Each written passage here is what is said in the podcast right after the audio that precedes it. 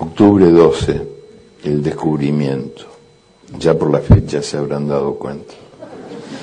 En 1492 los nativos descubrieron que eran indios, descubrieron que vivían en América, descubrieron que estaban desnudos, descubrieron que existía el pecado, descubrieron que debían obediencia a un rey y a una reina de otro mundo y a un dios de otro cielo, y que ese dios había inventado la culpa y el vestido, y ese dios fue calumniado por quienes le atribuyeron la orden de que fuera quemado vivo quien adorara al sol y a la luna y a la tierra y a la lluvia que la moja. Dios mío, qué poco se puede hacer por la gente. Algo de mi mente que yo saqué. Ahora tenés ganas de forzar una gran compañía. Si no lo pongo de frente, porque si no es absoluta.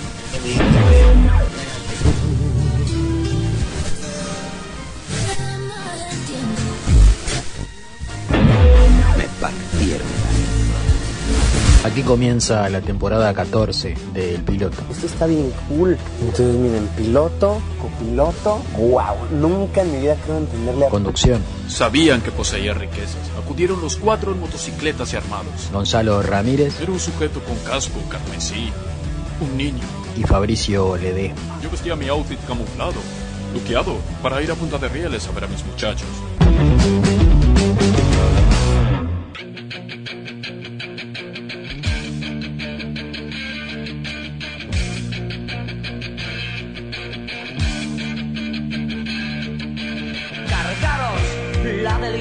Es una plaga social, una raza despreciable, una raza exterminal. Banqueros, unos ladrones sin palancas y de día, políticos estafadores juegan a vivir de ti.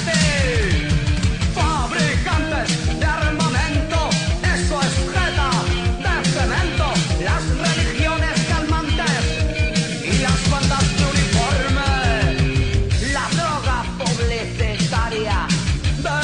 Premeditado y la estafa inmobiliaria.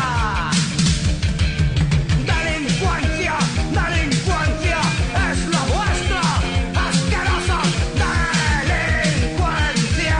Vosotros sabéis la ley.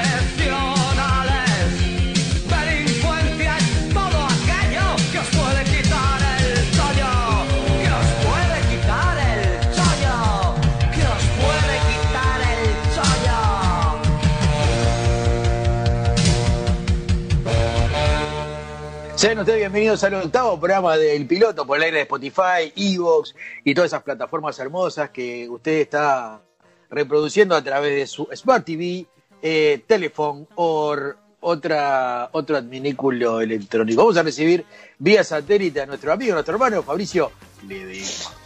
Muy buenas tardes, ¿cómo estás, Gonza? ¿Cómo están, queridos oyentes? Me mató ese Spanglish. Ya de entrada, tremendo Spanglish, me encantó. Muy feliz de estar acá, agradecido con todos los oyentes como siempre. 8 programas ya de este ciclo 2021. Gonza, ¿cómo estás? La gente dice tablet en vez de tableta. Sí. Es muy común, es como mencionar ciertos utensilios, objetos, materiales que se dicen comúnmente en inglés. En realidad, tenés razón vos ahí. Tendríamos que decirlo en español. Porque estamos acá en Uruguay. Lo que pasa es que no suena tan cool, ¿eh? Cool, por ejemplo, es una expresión así, ¿no? No suena tan copado sería.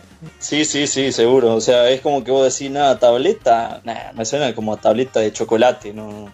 Voy a decirlo tablet. es como que pierde el glamour, no es lo mismo decir tablet que tableta. O imagínate decir teléfono chiquito, no, smartphone. No, pero smart es por inteligente, no por pequeño. Ah, ahí tenés razón, me confundí con small, viste, yo no estoy bien para el inglés. Escuchábamos en la introducción el descubrimiento de Eduardo Galeano, porque el tema que nos compete hoy es la delincuencia. Primero que nada vamos a dar una reseña de quién es Eduardo Germán María Hughes Galeano, que nació en Montevideo, en Uruguay, obviamente el 3 de septiembre de 1940. Nació en el seno de una familia de clase alta y católica, de ascendencia italiana, española, galesa y alemana. Está considerado como uno de los más importantes escritores de la literatura hispana del siglo XX y XXI. En su juventud trabajó, entre otros oficios, como obrero de fábrica, dibujante, pintor, mensajero, mecanógrafo y cajero de banco. Durante el golpe de Estado del 27 de junio de 1973, en su país fue encarcelado y obligado a abandonar Uruguay. Su libro, Las venas abiertas de América Latina, fue censurado por las dictaduras militares de Uruguay, Argentina y Chile. En 1976 fue añadido a la lista de los condenados del Escuadrón de la Muerte de Videla, que había perpetrado el golpe de Estado en Argentina, país en el que residía en ese momento, teniendo que huir rápidamente a España. A principios de 1985 retornó a Montevideo en octubre de ese año, junto a Mario Benedetti, Hugo Alfaro y otros periodistas y escritores que habían pertenecido al semanario Marcha. Fundó el semanario Brecha, del que ha sido integrante de su consejo asesor hasta su muerte. En enero del 2006 se unió, entre otros, a Gabriel García Márquez, Mario Benedetti, Ernesto Sábato y Pablo Milanés en la demanda de la soberanía para Puerto Rico. Además firmaron la proclamación de la independencia de ese país. En noviembre del 2008 dijo sobre la victoria de Barack Obama: "La Casa Blanca será la Casa Blanca, la Casa Blanca será la casa de Obama, pronto. Pero esa Casa Blanca fue construida por esclavos negros y me gustaría y espero que nunca se olvide". En mayo del 2009, en una entrevista declaró: "No solo Estados Unidos, sino algunos países europeos han sembrado dictaduras por todo el mundo y se sienten como si fueran capaces de enseñar lo que es la democracia". Su obra ha sido traducida en más de 20 idiomas. Recibió otros premios, galardones y reconocimientos. Doctorado honoris causa en la Universidad de La Habana en el 2012, doctorado honoris causa de la Universidad del Salvador en el 2005, doctor honoris causa de la Universidad Venazcluciana de México, doctorado honoris causa de la Universidad Nacional de Cuyo, Argentina, profesorado honoris causa de la Universidad de Buenos Aires en el 2009, premio Stig Dagerman en el 2010, medalla B 100 2011 y medalla B200 en el 2011 también. Premio Casa de las Américas en el 2011, distinción de Deodoro Roca de la Federación Universitaria de Buenos Aires, Premio Alba de las Letras, doctorado honoris causa de la Universidad de Guadalajara, México, y murió en Montevideo el 13 de abril del 2015. Eso más o menos. Impresionante, Eduardo Galeano. Y una información que viene muy al caso, ¿no? Para contextualizar, ya que está bueno, además de escuchar uno de sus poemas o de sus escrituras, saber, ¿no? El contexto y toda la biografía del autor. Claro, nosotros en este programa tenemos muchas aperturas con Eduardo Galeano, pero creo que hasta ahora nunca le habíamos dado una reseña histórica para la gente que, más allá de saber quién es o más o menos haber leído algo, bueno, nada, ahora están informados de quién es o quién era Eduardo Galeano. Sí, en mi caso sabía muy poco de Eduardo Galeano y esto la verdad que me ha servido para enterarme de muchas cosas. Después escuchábamos y seguimos con el descubrimiento, porque esto es un descubrimiento todo el tiempo. Después seguíamos con La Polla récord, ¿eh? Que sí, qué lindo tema. Si esto fuera el latino, ¿eh? Sería la récord. Acá en este momento va un pip, ¿no? Porque si usted dice, no puede decir la récord acá, pero si dice La Polla no pasa nada. Entonces usted sabe dónde poner el pip y dónde no, ¿eh? Sí, sí. Uno tiene que saber dónde poner el pi. Como decíamos, la Records, desde el disco LP Salve de 1984, tremendo tema que se llama La delincuencia y tiene que ver con lo que vamos a hablar. Bueno, el que no conoce A La Polla es una banda de punk rock española originaria de Salvatierra, Álava, activa desde 1979 hasta el 2003, y en el 2019 volvieron a tocar y hace poco estuvieron por acá por Estos Pagos. Linda canción, no la conocía y no soy de escucharla. Voy a decir La Polla, me gusta más. No sé escuchar La Polla Record, me gustó. Claro, según donde esté, si usted está acá en un medio de prensa y le preguntan, usted puede hablar y decir La Polla, que no pasa nada. Pero si lo dice en España, lo van a mirar torcido. Sí, bueno, vamos. Ah, sí. No voy a decir me gusta La Polla Record, pues va a quedar raro. Claro. Ahí va el pip. Sí, sí. Vamos a, hablando de delincuencia, vamos a recordar a los 11 ladrones de la mitología clásica. No a los 11 porque nuestro tiempo es tirano. Es acotado.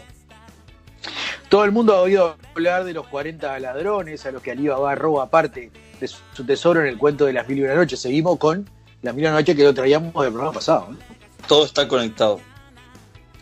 Titulado precisamente Alí Babá y los 40 ladrones. En esos relatos, al igual que en las tradiciones orales de muchos otros lugares, abundan los personajes que se apropian de lo ajeno, ¿eh? También en la mitología griega y romana. No falta. Y usted me recordaba a... También está Robin Hood, que ya viene más en la actualidad, en la Edad Media. No es de la mitología griega y romana, sino de lo que sería la historia inglesa. Robin Hood. Robin Hood, viste, con H y con doble O. ¿Tiene una pequeña reseña de quién era Robin Hood? Sí, pero me agarraste desprevenido porque pensé que ibas a leer eso primero y yo... Lo agarré en pelota. No, me agarraste en pelota. En pico. No, en realidad, no, en polla. En realidad, o sea, lo que se dice de Robin Hood, o sea, es como que es un cuento, una persona, un mito, pero en realidad Robin Hood fue más de una persona. Entonces... fueron dos personas. Sí, en realidad depende de la información, pero yo he estado leyendo que fueron al menos 3 personas. Sí, sí, por supuesto. Que laburo digo para Robin Hood. Para poner en contexto de lo que fue Robin Hood, se convirtió en un modelo de bandido justiciero, porque redistribuía la riqueza robando a los ricos para dárselo a los pobres. Eso lo sabemos todos. Pero lo que no sabemos es que eso es una versión más bien sentimental de lo que es la figura de Robin Hood, muy alejada de la realidad histórica. Porque muchos historiadores lo que hicieron fue identificar a ver quién era ese bandido, y se encontraron con que es la mezcla al menos de 3 personas, ¿sí?, reconocidas en Inglaterra, como por ejemplo un campesino proscrito del bosque de Barnsdale en torno a 1225, Robert Hood de Wakefield, que fue un soldado del ejército rebelde del conde de Lancaster, que luego estuvo al servicio de Eduardo II en 1324. Después, otro fue Fulk Fitzwarin, uno de los varones que se alzaron contra el rey Juan entre 1200 y 1215. Entonces, en resumen, sería una mezcla de Robert Hood de Wakefield, Fulk Fitzwarin y el campesino que estaba nombrando ahí, que no le dio el nombre. Pero básicamente es como una conjunción de los 3. Y recordemos que sí, Robin Hood fue un ladrón que le robaba a los ricos para darle todas esas ganancias a los pobres. Sí, también, bueno, también tiene que ver con... A nosotros nos gusta pensar que fue un justiciero, más allá de... por ahí, ¿no? Porque el hecho... El rigor histórico capaz que no es tan fiel a la leyenda. Claro, perdón, claro. Fíjese que de nuestro prócer, el general Artigas, se decía que era un cuatrero. Sí. Es que, claro, está en primer lugar la leyenda como tal y está la realidad. Que en realidad es como que si vos te pones a indagar y escarbar, por ahí la realidad no es tan simbólica o no tiene... o sea, la gente no le llega tanto, entonces como que no tiene esa magia. Tampoco vamos a discutir el buen nombre de Robin Hood, porque no es la intención de este programa, y menos siendo un inglés, ¿no? Que sí, todos sabemos que los ingleses son medio fantasmas. Bueno, a lo que iba, los ladrones de la mitología griega. ¿Usted sabe quién es Autólico? No me diga que es un auto con cólico, porque ese chiste ya se me pasó por la cabeza. Un auto alcohólico había pensado, pero no. Un auto alcohólico. No sé quién es, ni idea. Era hijo del dios Hermes, fue precisamente su padre quien le otorgó el poder de robar sin ser jamás sorprendido. Algo que seguramente hoy en día estaría muy cotizado en ciertos círculos. El caso es que con tal poder se dedicaba a robar a diestra y siniestra con absoluta impunidad. Cualquier cosa que se le pusiera a tiro. Más que nada porque podía hacerlo, ya que luego solía regalar a otros lo hurtado. Como por ejemplo el casco de cuero de Ulises, que Ulises luce en Troya. Autólico se lo había quitado a Amintor. Pero por otro lado, debía ser un tipo majo. A Hércules le enseña el arte de la lucha y tampoco duda en ayudar al nieto Jasón cuando este se embarca en busca del vellocino de oro. Se le apoda el príncipe de los ladrones. Ese es Autólico. Mire usted, Autólico, qué poder que se le fue otorgado. Veo que existe el romanticismo de... Acá también se maneja el hecho de que el tipo quita cosas y las regala, no se las queda. Exacto, sí, estaba viendo eso. Entonces también es difícil trazar una línea de que es un ladrón y que no, porque un ladrón se apropia de cosas que no son propias, pero no se apropia, sino que las regala. En este caso está queriendo hacer justicia. Sí. Hay que... Bueno, ahora viene Caco. ¿Sabe quién es Caco? No. El chiste que se le acaba de ocurrir tiene mucho que ver. A ver. Caco, con ese nombre que precisamente ha dado origen al término popular que se conoce a los ladrones en castellano, uno no esperaría mucho de este personaje, además de no ser ciertamente agraciado, pues tenía 3 cabezas y echaba fuego cual dragón por cada una de sus bocas. Era un ladrón realmente estúpido. Solo así se entiende que se le ocurriese robarle a Hércules un puñado de bueyes. Precisamente los que le había quitado a Geriones en uno de sus famosos trabajos. El caso es que Hércules no se andaba con chiquititas y acabó con él a puñetazos. Por cierto que para colmo, Caco tenía una hermana que se llamaba, efectivamente... Ah. Pero qué nombre, ¿no? Aparte, sí, como dice ahí, un ladrón estúpido, o sea, enfrentarte a Hércules. Voy a decir, bueno, le voy a robar a alguien. Ah, ya, mirá, Hércules, voy a robarle a Hércules. Antes de Hércules, con sus bueyes, vamos a llevar a los bueyes. Caribdis. Nombre más fácil no había, ¿no? No estamos teniendo. Cuando Hércules pasó cerca del estrecho de Mesina, conduciendo los bueyes de Geriones, que ya los hemos mencionado, está Caribdis, cuyo vicio principal era al aparecer la comida. Le robó y se zampó a algunos de ellos. Como castigo por ello, Zeus la convirtió en un monstruo. Y así se la encontraría a Ulises tiempo después cuando andaba ocupado en su odisea. Celeo, Layo, Cerbero y Egolio. Podría ser un conjunto musical, pero no. Sí. Cerbero me suena, pero creo que me lo estoy confundiendo con Cancerbero. Pero Cerbero sí. me suena. Cerbero, sí, capaz que tenía ascendencia a algún pariente ahí en Colonia. Puede ser. O Egolio. Egolio hay varios ahí, ¿no? Egolio sí, hay un par. Por acá en el barrio hay 2 o 3. Estos eran una pandilla de cretenses que idearon el plan para robar la miel de la gruta sagrada del monte de Ida. Es una chica. Aparte se les ocurre cada cosa, ¿no? Sí. No. Donde Rea había dado a luz a Zeus. Allí seguían estando las abejas que habían proporcionado el alimento para el pequeño dios. E incluso su cuna. Así que lo que se les ocurrió fue recubrirse de láminas de bronce para evitar las picaduras de los insectos. No se sabe muy bien por qué a Zeus esto no le gustó demasiado. Y al entrar en la cueva... las láminas se cayeron dejándolos indefensos. No obstante, no les fue tan mal. Al final Zeus los convierte en pájaros, cada uno de una nueva especie distinta, y se quedan a vivir en la gruta. Así que Cuando usted vaya ahora a la plaza de Colonia a alimentar las palomas, que yo sé que usted tiene esa costumbre de tirarle pan, sí, por ahí le cae, cuando se arriba un pájaro de penacho, le puede decir Celeo, Gallo, Cerbero o Egolio. Lo que me... Mira, es uno. Lo que me doy cuenta es que Zeus tenía como ese, no sé si llamarle fetiche o esa tradición de convertir a la gente en monstruos, en pájaros. Es como que algo no le gustaba, te convierto en animal. Es como que, bueno, Zeus, pará, no te calientes, te están robando miel, no es tampoco que...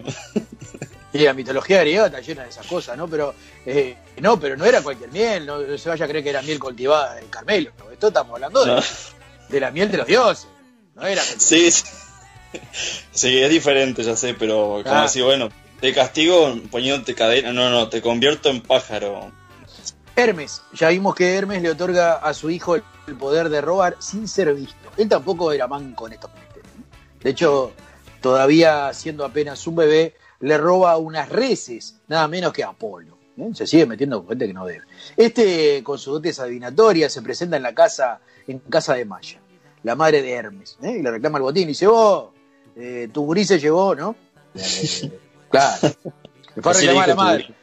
Claro, le fue a reclamar a la madre, lo hizo bien, ¿viste? Porque vos cuando tenés problema con uno, le vale decir a la madre. Claro, sí. A lo cual Maya responde enseñándole al niño envuelto en pañales. Al final Apolo le deja que se deje el rebaño a cambio del instrumento que Hermes acababa de inventar, que es la lira. Pero no acababa ahí la cosa.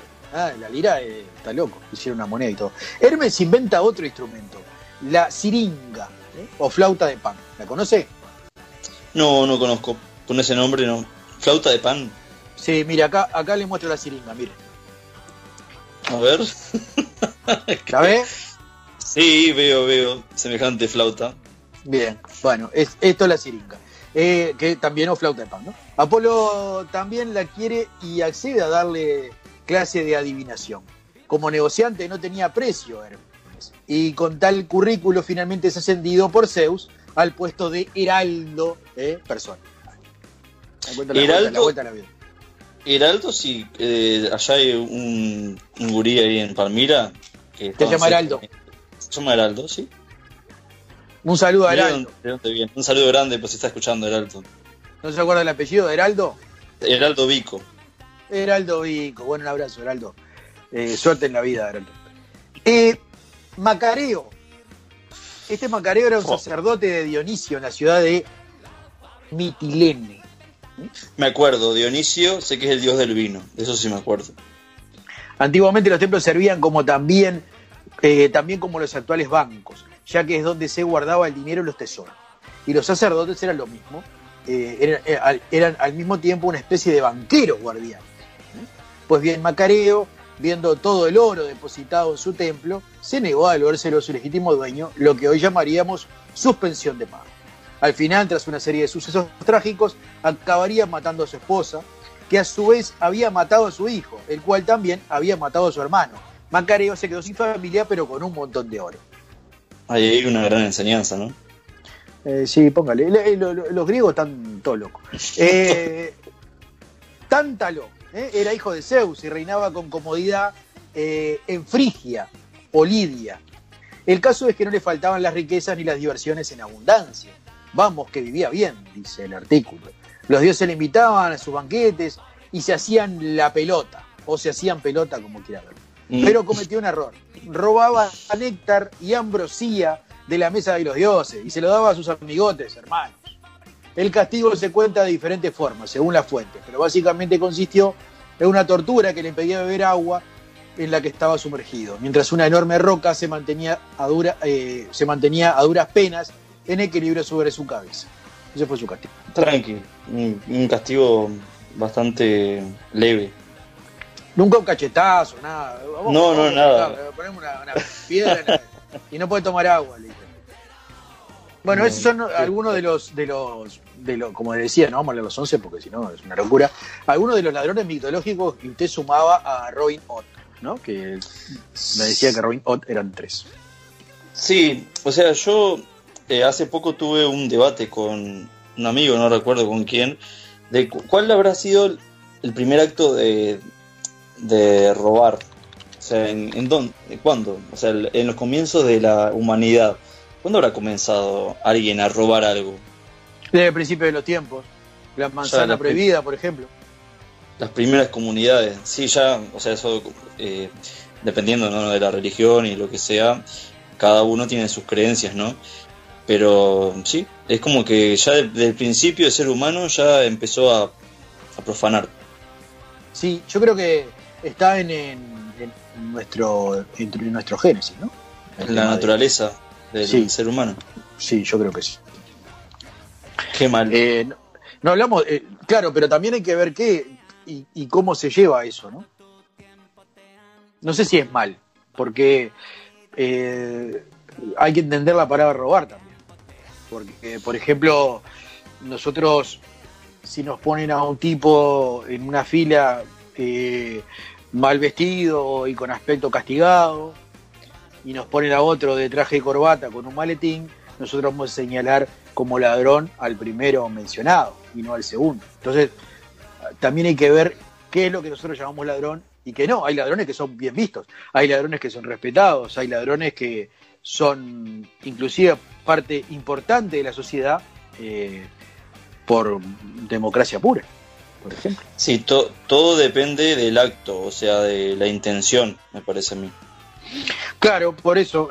Yo creo que hay muchos ladrones que no saben que lo son, porque están acostumbrados a ver eso. Y no estoy hablando de un contexto complicado social, como puede ser un ranchito y el hombre que vuelva a su casa de noche con lo poco que juntó o con lo mucho que juntó, sino que hablo de las grandes casas donde llega el tipo en limusina, ¿no?, y también reparte sus riquezas y es bien visto por la sociedad y no tanto el otro.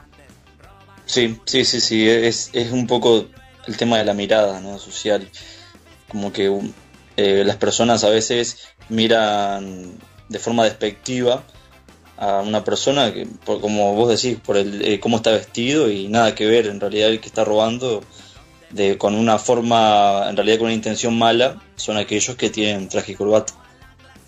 Claro, el hecho es quedarse con algo que no le pertenece. Ya de arranque, eso sería un ladrón.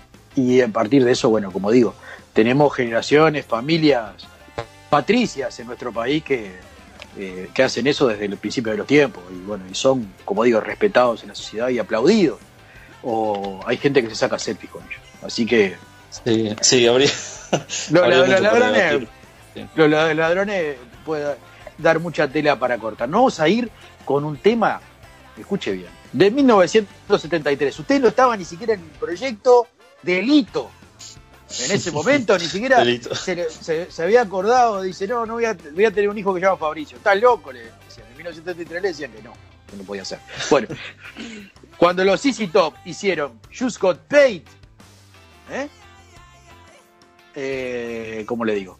Vamos a hacer.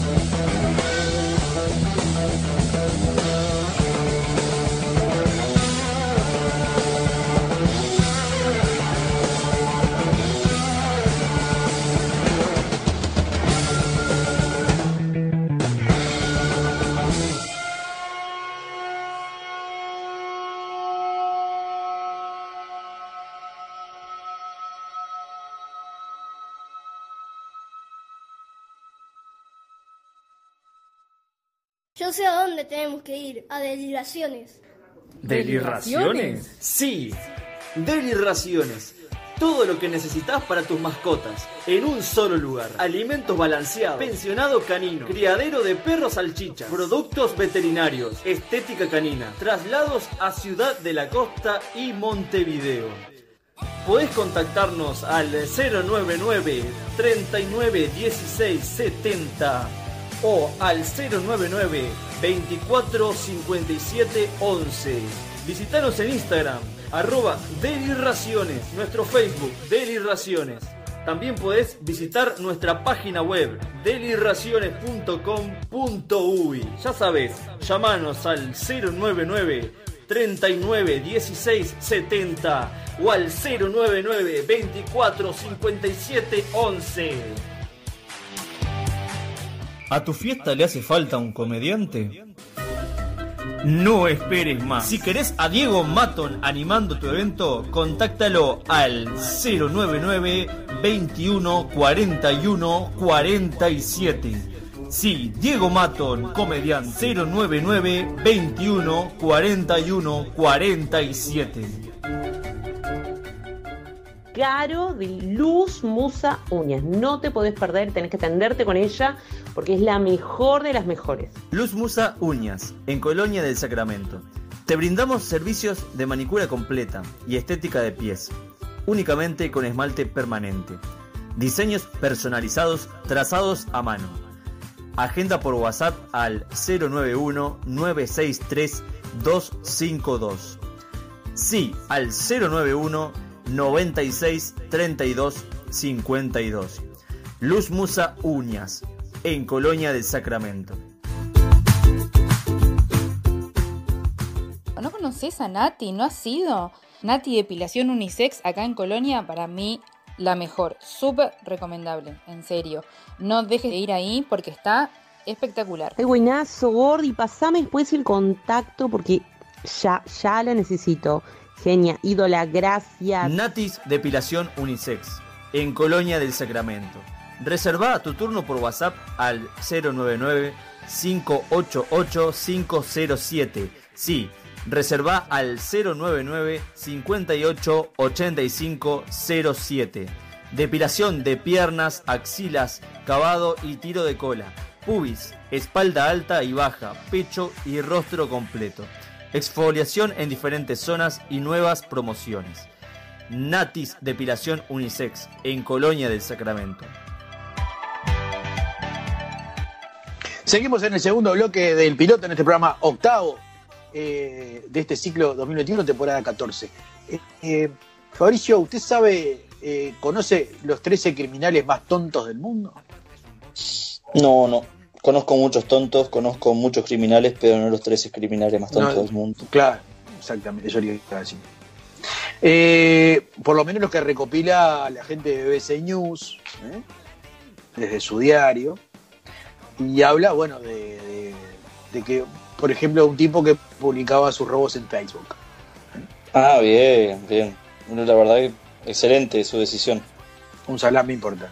Esta semana dos hombres de Skegness, de Lincolnshire, Reino Unido, fueron atrapados y enviados a prisión luego que se tomaran selfies, robando miles de libras a las máquinas apostadoras y luego que las publicaron en redes sociales. Ay, que sé. Bueno, acá ha pasado también. ¿En serio? Han encontrado que se han fotografiado con botines robados y lo han subido a las redes. Acá pasó, recuerdo un par de casos, a la memoria me vienen rápidamente. ¿Hasta dónde llega esa necesidad de publicar todo en las redes, que hasta están haciendo un acto de robo y lo publican? Sí. Es como, claro, también depende qué logro, ¿no? ¿Qué es un logro? Capaz que para cierta gente es un logro, por eso lo publican. Es lo mismo que cuando uno cocina una comida rica, la sube y dice, mirá, cociné esto. Y la gente dice, qué lo parió, qué bien. ¿Por qué? Porque es un logro. Bueno, para ellos el logro es esto. Es robar. Claro. Benjamin Robinson, de 30 años, fue condenado a 32 meses de prisión, mientras que Daniel Hutchinson, de 24, recibió una sentencia de 6 meses tras admitir haber tomado el dinero en efectivo. Bueno, en ese caso es para no tener una sentencia tan... Ah, sí, porque dijeron, todos esos pibes son tarados. Andrew Helen fue capturado gracias a que se jactó en Facebook de sus planes para asaltar el supermercado británico Tesco. La publicación influyó una selfie, una foto de un cuchillo y una referencia en el comercio. Lo que estamos viendo es que es a través de las redes sociales, en realidad, que lo están descubriendo, ¿no? Si no hubiese redes sociales, tal vez no salía lo mismo. Sí, estoy mirando la foto acá, increíble. La policía lo atrapó 15 minutos más tarde con el cuchillo y 400 días libres, que son como 584 horas de aclarar. Ladrón dormilón. Una pareja de jubilados de Lancashire, Reino Unido, regresó a su casa después de unas vacaciones y descubrió a un ladrón durmiendo en la casa. Ah, bien. Bueno, estaba cansado, capaz que había estado temprano o desde hace día planificando el robo y se quedó dormido en la cama. Martin Holtz y Pat Dyson se sorprendieron al encontrar al intruso, Lucas Chakowski. Saludos, Lucas. Un saludo a Chocol, quien había lavado los platos, limpiado su ropa e incluso comprado uno comestible. Pero que venga siempre ese ladrón a la casa. La señora Dyson dijo en su casa, no estaba demasiado ordenada. Cuando se fueron a Chajosby, amablemente había puesto todo en orden. Quemó una vieja cacerola, pero esas cosas pasan, justificó la mujer. Chajosby, que entonces tenía 28 años, admitió el robo y se le dio la libertad condicional de 2 años, además de pagar $285 por los costos del proceso. O sea, la sacó bastante barata. Claro. Me veo como James Brown, un hombre sospechoso de vandalismo y provocar un incendio, envió una selfie a la policía de Ohio, en los Estados Unidos, porque consideró que no se veía favorecido por la foto usada en la orden de detención. El ego. Está bien, yo haría lo mismo. A mí si me sacan foto, tendría que ser un plano americano, ¿no?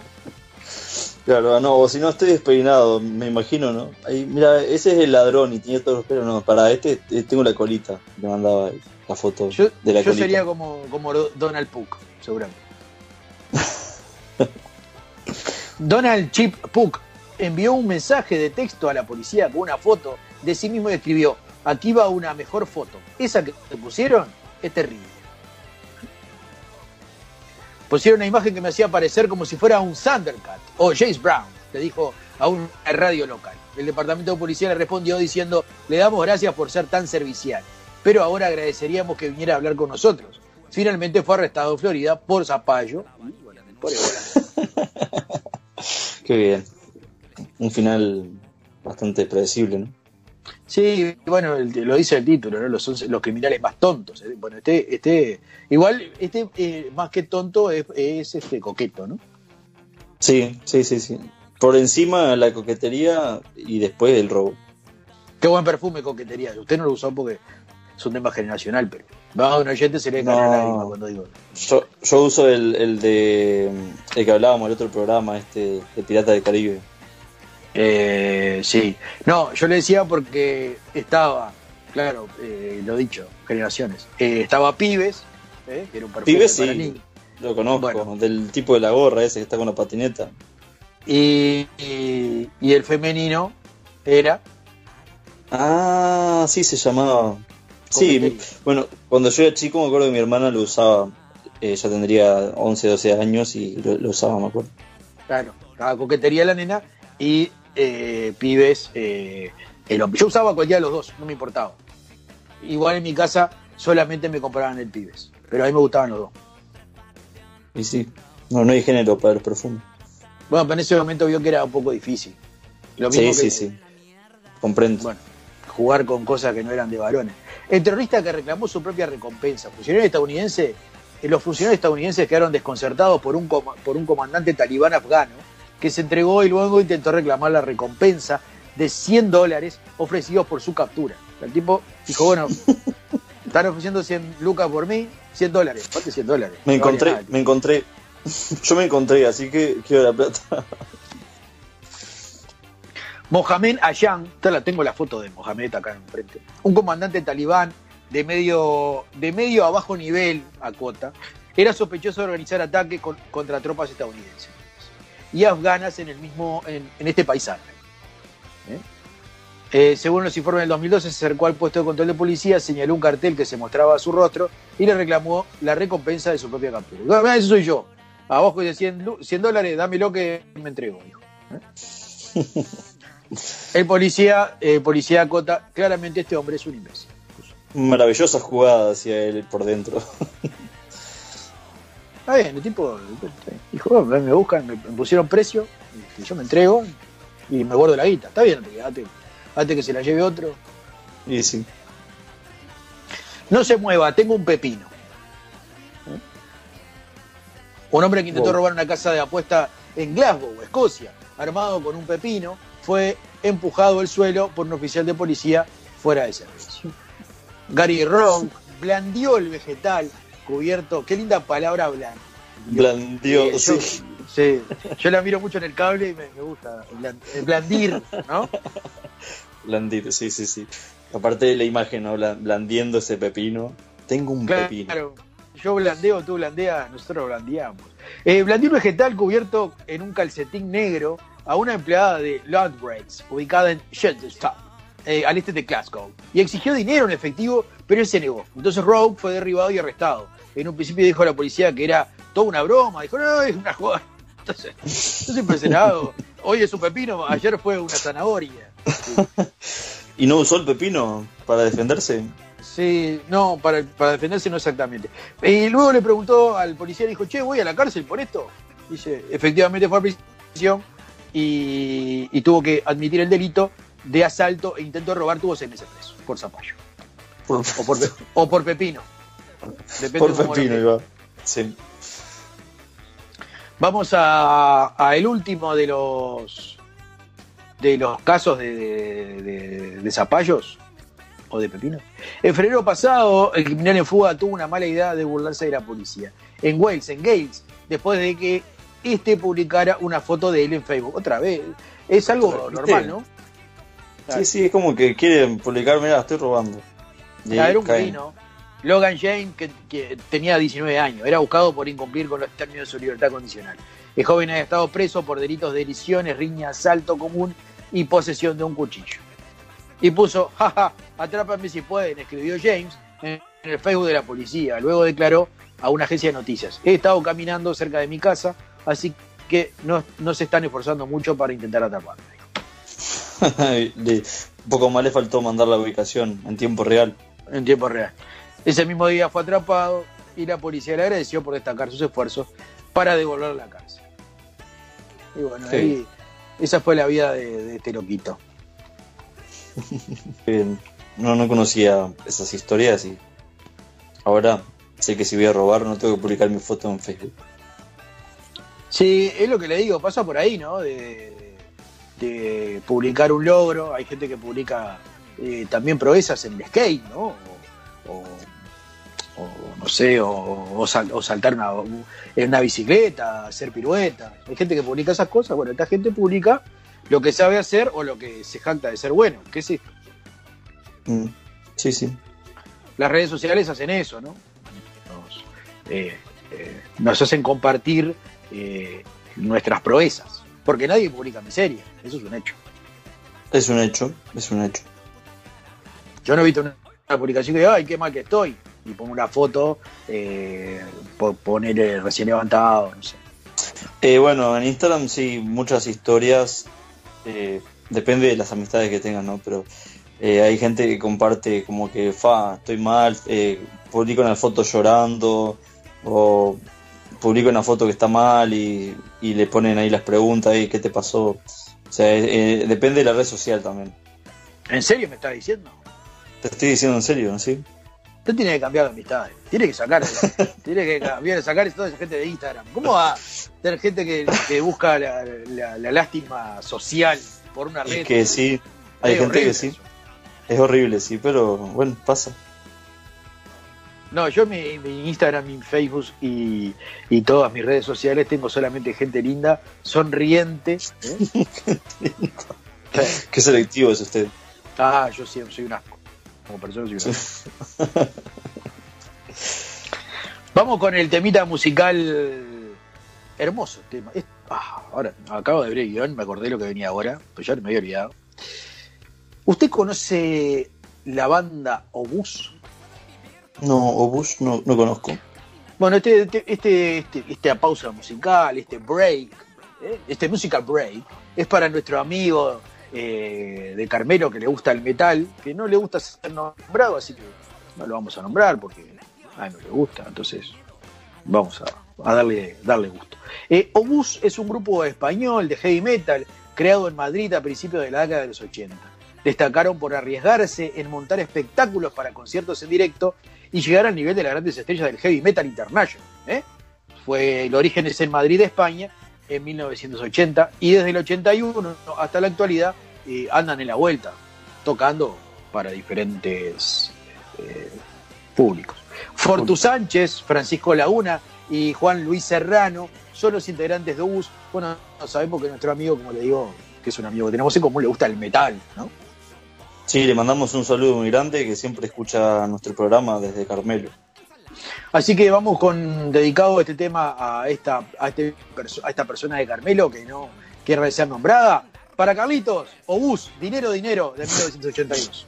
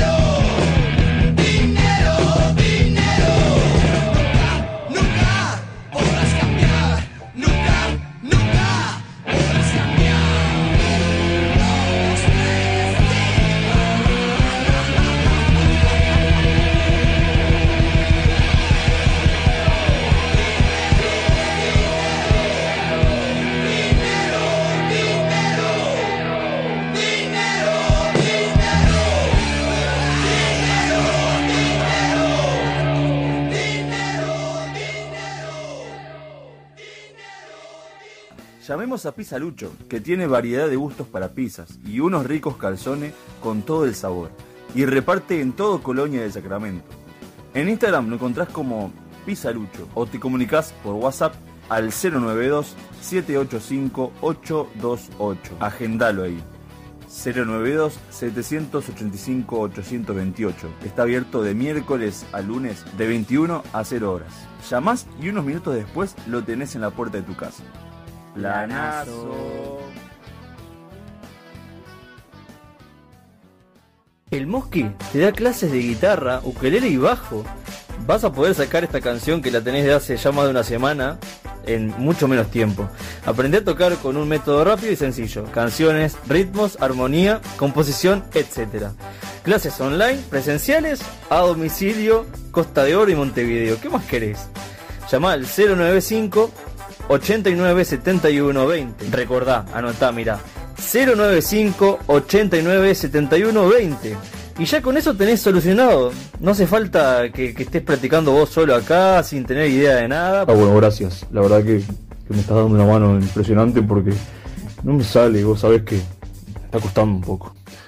Es el amor. No, se me acaba de romper la tele. No te puedo creer, no. ¿Dónde lo puedo llevar? Mirá, podés llamar a RZ Electrónica. Te atiende al toque, de lunes a viernes, de 10 a 18 horas. Y podés contactarlo al 2909-0801 o al 096-139-572.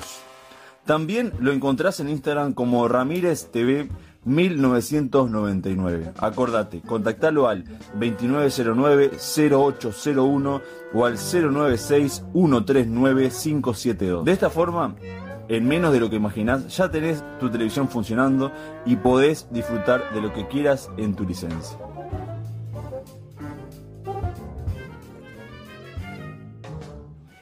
Y seguimos en este tercer bloque después del tema de Obús, que te vuela la peluca. Te vuela la bocha. Te vuela la... Claro. ¿Cómo lo lleva la... Usted, bueno, pues...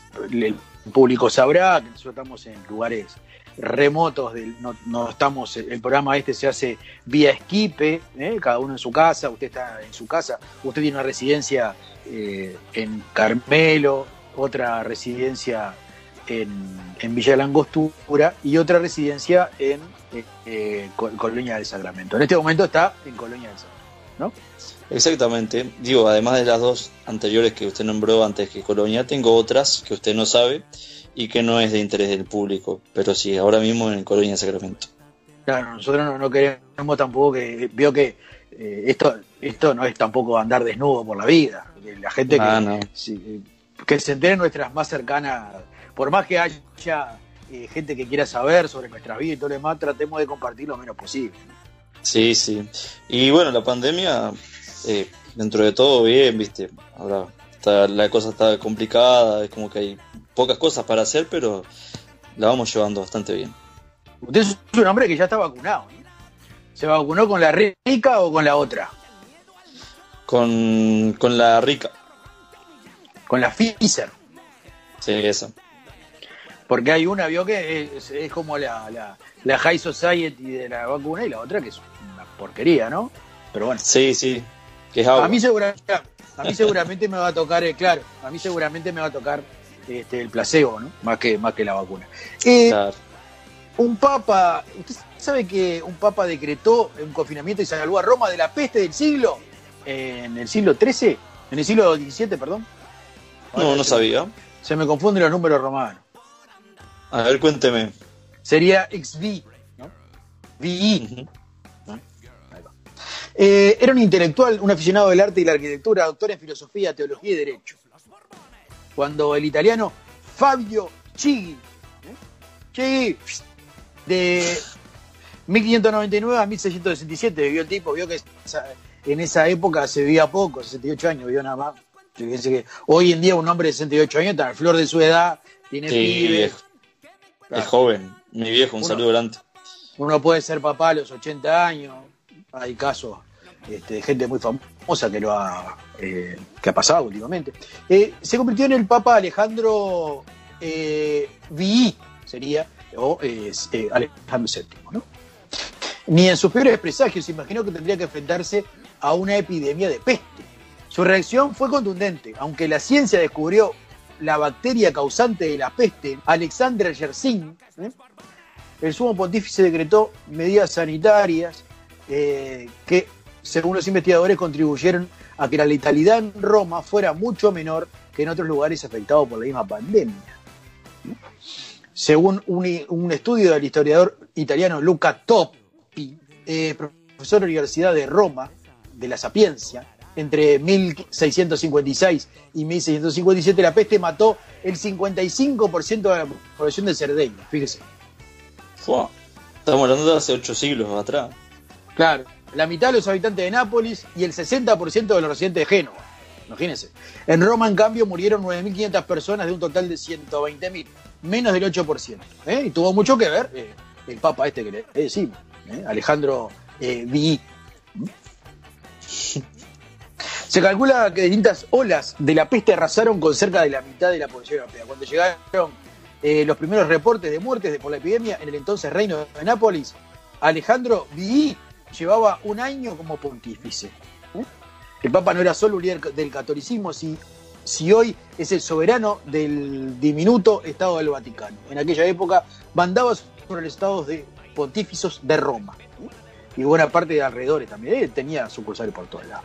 Esta fascinante historia cuenta como muchas veces en las restricciones que se aplican hoy contra la pandemia del coronavirus dieron resultado en Roma contra la peste hace 400 años. Mire usted.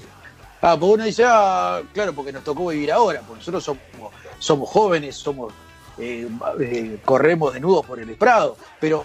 hay gente que vivió mucho antes y ya pasó por esto que estamos pasando nosotros, que es una papa, porque fíjense que teniendo internet, teniendo canales, 1200 canales, es una papa. Sí. Estar en la casa.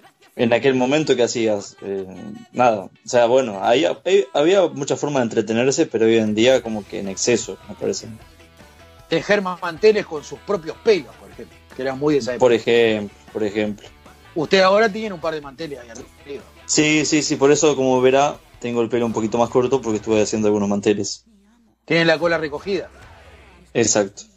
Dentro de los dominios papales, el brote ocurrió entre mayo de 1656 y agosto de 1957. Tan pronto llegaron las primeras noticias de la peste en Roma, Alejandro VII puso en alerta al Congreso de la Salud, que se había creado con un brote anterior. Las medidas de contención se implementaron gradualmente, según la situación se volvía más peligrosa. El 20 de mayo se promulgó un decreto que suspendía todo comercio con el reino de Nápoles y que ya se encontraba muy afectado. Dijo, acá cerramos los locales. Dijo, mierda. La semana siguiente, el bloqueo y se extendió la prohibición de entrada de Roma a cualquier viajero que viniese de allí. ¿De dónde venís? De Roma, no, andá para atrás que acá no puede entrar. O sea, una situación muy similar a la actual. Claro, por eso lo estoy leyendo, para que vea que esto ya pasó antes. El 29 de mayo en la ciudad de Civitavecchia, ubicada en los estados pontificios, se registró la llegada de la peste e inmediatamente se impuso la cuarentena. En los días y meses siguientes se aislaron muchas otras localidades a ese territorio, detalla el historiador Toppi en su artículo. En Roma la decisión fue radical. Se cerraron casi todos los portones de acceso a la ciudad. Y la frontera seca también dijeron, no, acá no pasa más nadie. En vez de tener todos los milicos como tenemos ahí comiendo y rascándose las... No, los ponemos en la frontera seca y que no, acá no pasa nadie. Bueno, qué buena idea que tuviste. Hicieron eso. Se cerraron casi todos los portones de acceso a la ciudad. Solo 8 permanecieron abiertos y eran protegidos las 24 horas al día por soldados supervisados por un noble y un cardenal. El cardenal les cantaba y el noble los convidaba con agua. Porque era noble. Muy noble, sí, entendí la referencia. Hoy estoy. El confinamiento es el mayor experimento psicológico de la historia, dice Elke van Hoff, experta en trauma de estrés. A partir de entonces, cualquier entrada debía ser justificada y registrada. El 15 de junio, Roma tuvo su primer caso, un soldado napolitano que murió en un hospital. Las normas se endurecieron aún más. El 20 de junio se implantó una ley que obligaba a los ciudadanos a informar a las autoridades en caso de conocer a algún paciente. ¿Eh? Lo agarraban a cachetazos y decían, ¿vos conocés a alguno que está enfermo? No, no, no. Sí, conozco. Lo torturaban. Claro. Posteriormente, un nuevo dispositivo papal comenzó. Vio que la iglesia en esto es experta. Comenzó a obligar a cada párroco y a sus asistentes a visitar cada 3 días todas las casas de los distritos de los distritos electorales para identificar y registrar a los enfermos. Hola, ¿usted está enfermo? Sí. ¿Cómo se llama? José.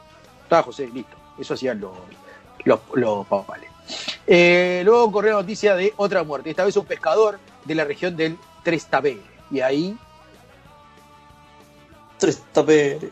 Ahí dijeron, va, toma. Los familiares de la víctima también se infectaron y muchos murieron. Cuenta Raisol Araujo, estudiante de teología de la Universidad Católica Pontificia de Sao Paulo, Brasil, quien también investigó el asunto. La primera idea fue intentar aislar a toda la región. ¿Vio como la película de los Simpsons, que le meten un domo arriba de cristal? Un domo, sí. ¿Hicieron eso? No, porque no había presupuesto para eso, ni tampoco helicópteros, pero de haberlo tenido yo creo que lo hubieran usado. Sí, sin dudas. Y conozco muchos países que de haber tenido acceso a ese domo... me parece que sí. Yo creo que lo hubieran encajado en el medio ahí de... Ya sabemos de quién habla. Arriba de la panza de algún fronterizo, como pasó él, ¿no? Sí. Bueno, eso, que como digo, a ver, los médicos tenían prohibido huir. Y le dijo a los médicos, nadie se va de acá. No, pero yo tengo que irme para... No. ¿Vos sos médico? Sí, te tenés que quedar, porque ahora te precisamos. Es fundamental que te quedes aquí. No le dejaron salir, ningún médico podía salir. Había una previsión de ayuda económica para las familias que no podían salir de casa y algunas personas recibían comida por la ventana. En los meses de octubre y noviembre, cuando la incidencia de la enfermedad era mayor, incluso se preveía la muerte para quienes infringieran las normas. Si estabas enfermo y te haces el vivo, chao. A la mierda. La horca. No, sí, o te ataban las... Y bueno, y así era como le digo, la pandemia se manejó de esa manera. Estamos hablando, como le digo, que el Papa Fabio Chigi, me he olvidado el nombre. Sí, Alejandro. Sí, o sea, es algo que ocurrió en el siglo XIII, ¿no? Y Alejandro VII. Claro, así se llamaba. O sea, Alejandro VII, octavo. Séptimo, le agregó una I de más. Ahí va, sí, Alejandro VII. Y en aquella época, ¿no? Y ahora estamos pasando por algo muy similar. Sí, bueno, más allá del chiste y y estirar, que fue toda la intención de este bloque. Nada, eso que está bueno, que arrimarle algo que necesite el vecino, sabiendo que está pasando por una situación complicada, porque muchas veces el pan de algunos depende del movimiento en la calle. Si el movimiento en la calle no existe, es muy complicado que esa persona se pueda ganar el pan, ¿no? Entonces, también va por ahí. Hay que hacer uso de la empatía, fijarse un poco a ver qué le está pasando al vecino, como usted dice, a la otra persona y ayudar. O sea, si uno por ahí no tiene mucho, pero viste en lo que puede ayudar. No, y no solamente eso, sino con la voluntad de, yo qué sé, voy al almacén y vos sabés que el vecino no puede ir por diferentes motivos, porque está enfermo, porque estuvo en contacto y está esperando el resultado del ensopado, ¿no? Todo eso. Sí. Sí, en cuanto a comprar, vamos a suponer... hay personas que siguen comprando muchos productos exportados y está bueno. Las personas que venden comida casera o cosas por su propia cuenta o manualidades. Como un abrigo, bueno, una persona está tejiendo y está vendiendo a mitad de precio. Bueno, compro ahí, no tanto. O sea, ayudar por igual a todos. No dejar de comprar en otros lugares, pero dar una ayuda. Sí, tanto el resultado para abajo como el resultado para arriba ha sido el mismo, ¿no? La cantidad de gente en situación de pobreza se ha duplicado y lo mismo la gente en situación de riqueza, porque hay que recordar que mucha gente se favorece con todo esto. Sí. No hay que comerse el verso de que no hay plata. Plata hay. Lo que pasa que se distribuye solamente para un lado. Y eso hay que tenerlo claro. Porque uno dice, uno muchas veces se siente culpable y dice, no, pero ¿cómo voy a pedir ayuda? Porque capaz que mi situación no es tan mala como la de otro. Y fíjate que... Bueno, en realidad hay para repartir. Lo que pasa es que se reparte solamente para un lado. Sí, sí, como de costumbre. Así que si usted está pasando por una situación que no está buena, no dude en convocar a su entorno, así sea su vecino, su vecina, no sé, alguno de un grupo de WhatsApp que se han instalado ahora también en los barrios, a ese grupo de WhatsApp para estar en contacto entre o los edificios de apartamentos, también entre ellos, o la gente que está en la calle, cuando uno baja a comprar algo, saber que esa gente también necesita una mano y no mirarlos con asquito, ¿no? Sí, está bueno saber eso. Bueno, Ledesma, yo creo que es hora de irnos. Yo tengo compromisos. Es hora de irnos. ¿Sabrá? Sí, sí. Siempre usted es un tipo muy ocupado. Lo que he visto es que quien está muy ocupado es Fidel. Tiene nuevos productos, ¿puede ser?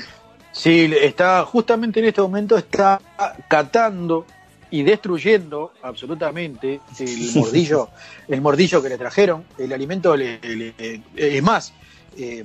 Yo desconozco, más allá de tener mascota, desconozco la alimentación del animal, qué es bueno, qué es malo. Sé que hay marcas que son muy, muy al acceso y uno dice, bueno, compra esta, pasaría el paso, pero eso le hace mal al animal. Entonces, ¿qué hice? Levanté el tubo y llamé a mis amigos de Raciones, le hablé con el Nico y le digo, el perro ya está más grande, tiene 1 año y medio, ya viste... Se toca las partes, ¿viste? Ya te ladra. Vamos a cambiarle el alimento. ¿Qué me recomendaba?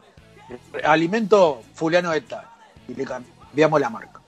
Y lo estamos testeando. Y bueno, muy bien. Está bien con el alimento nuevo. Dicho sea de paso, muy rica la cerveza. Muchas gracias a la gente. Yo me la tomé. Obviamente. Ah, me hubiese esperado. Y bueno, pero era una botellita. Cuando venga, le encargamos 2 al Nico y tomamos 2. Bueno, vamos arriba con eso entonces. Bueno, gracias como siempre a todos los oyentes del programa. Un saludo grande a Anito, con N, mi viejo. Un saludo muy muy grande a Carlitos, a Leo, Choza, sin S.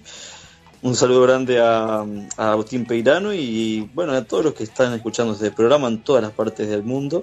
Les mando un abrazo y será hasta el programa que viene. Y me interesa saber la opinión de Leo Chozas del programa como está saliendo, porque es una persona que seguramente va a dar su impronta sin ningún nexo sentimental, porque es una persona que carece de esto, ¿eh? Sí, totalmente. Claro. Tenía que preguntarle, che, ¿cómo te parece el programa? Y ante una crítica adversa, nosotros haremos lo mismo con su música, ¿no? Sin rencores. Será hasta la semana que viene, amigos, amigas, a mí. Manzanares, Sociedad Anónima, una institución que ha crecido junto a los uruguayos con más de 90 sucursales a lo largo del país. Toda una tradición de buena compañía tuvo mucho gusto en presentar este programa. Hola. ¿Se encuentra Rubén? Sí. Igual cuando pasen estas cosas, acordate que podés silenciar tu lado. Cierto, me he olvidado de eso, qué boludo. Ahí no, así no era. Está igual, ya está. Dale. No es lo mismo tedioso que el oso Teddy. Ese chiste lo tienen que hacer al aire. Está, pero dijiste tedioso y se me ocurrió. No es lo mismo tedioso que el oso Teddy.